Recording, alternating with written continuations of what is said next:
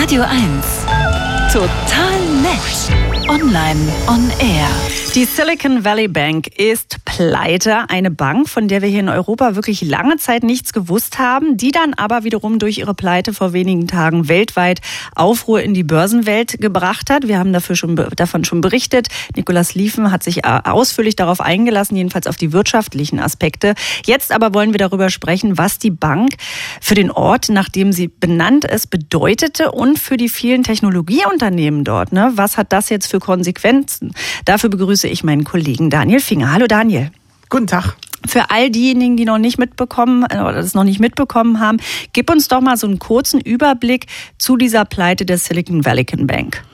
Ja, das war am Ende äh, die 16. größte Bank der USA, war aber so richtig bekannt eben tatsächlich nur in Kalifornien im Silicon Valley, wo die ganzen Technologieunternehmen sitzen. Ähm, die hat ungewöhnlich viel langfristige Staatsanleihen gekauft, noch äh, vor zwei Jahren ungefähr.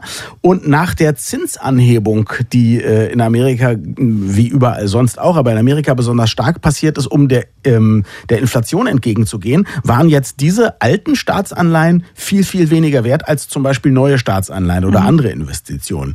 Ähm, ich habe ja gesagt, es ist eine Bank für Technologieunternehmen, darunter viele Start-ups. Und auch die haben weniger Investoren jetzt angezogen, weil die woanders bessere Zinsen bekommen haben. Äh, das heißt, die mussten auf einmal an ihr Geld ran, was sie bei dieser Bank geparkt hatten. So, und jetzt hat die Bank ein Problem. Sie hat Anleihen, ist erstmal selber nicht flüssig. Die äh, Menschen, die dort Geld angelegt haben, wollen es wieder raushaben.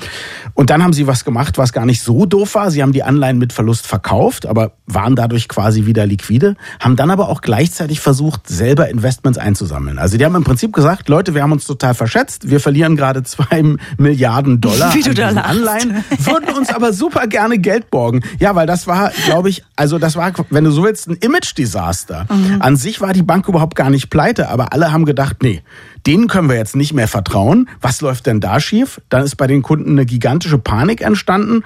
Ähm, viele von diesen Kunden sind super vernetzt. Das heißt, dass, die haben sich dann gegenseitig mit Angst angesteckt. Alle haben versucht, gleichzeitig das Geld rauszuholen oder jedenfalls viele. Und das zwingt natürlich jede Bank in die Knie, wenn man der nicht vertraut, alles Geld abzieht. Was soll eine Bank dann schon machen? Nix. Und sag mal, was bedeutete diese Bank für Silicon Valley und was bedeutet jetzt auch die Pleite für Unternehmen im Silicon Valley?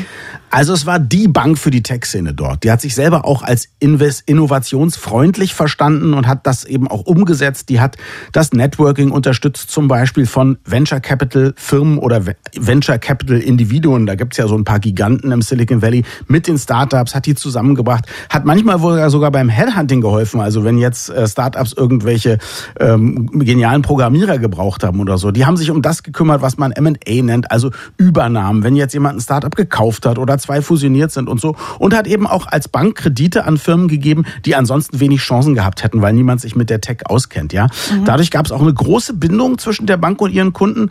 So groß übrigens, dass teilweise viele von denen nur mit dieser Bank ihre Bankgeschäfte erledigt haben. Das bedeutete auch erstmal, wer es nicht geschafft hat, in der Panik sein Geld rauszuholen, hatte gar kein anderes Konto, war nicht liquide, konnte Mieten oder Gehälter nicht bezahlen. Und es betraf auch große Unternehmen, wie also Roku, den Smart TV-Giganten in den USA oder Etsy, die Verkaufsplattform oder äh, die Spiele- und Programmierplattform Roblox. Ähm, und das war dramatisch.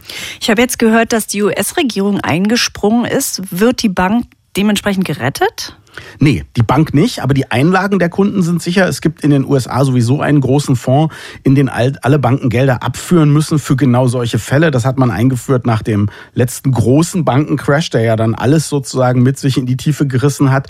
Ähm, es wäre wahrscheinlich sowieso so gekommen, dass man alle Anleger hätte bedienen können, aber jetzt hat äh, auch der US-Präsident gesagt, also wenn ihr zwischendurch Cash braucht, wir stehen dafür ein, im Zweifel sozusagen.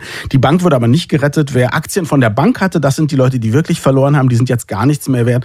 Und natürlich auch die Angestellten der Bank, die sind da noch anderthalb Monate beschäftigt und dann wird das Ding zugemacht. Und würdest du sagen, dass die Tech-Unternehmen im Endeffekt Mitschuld am Untergang der Bank haben?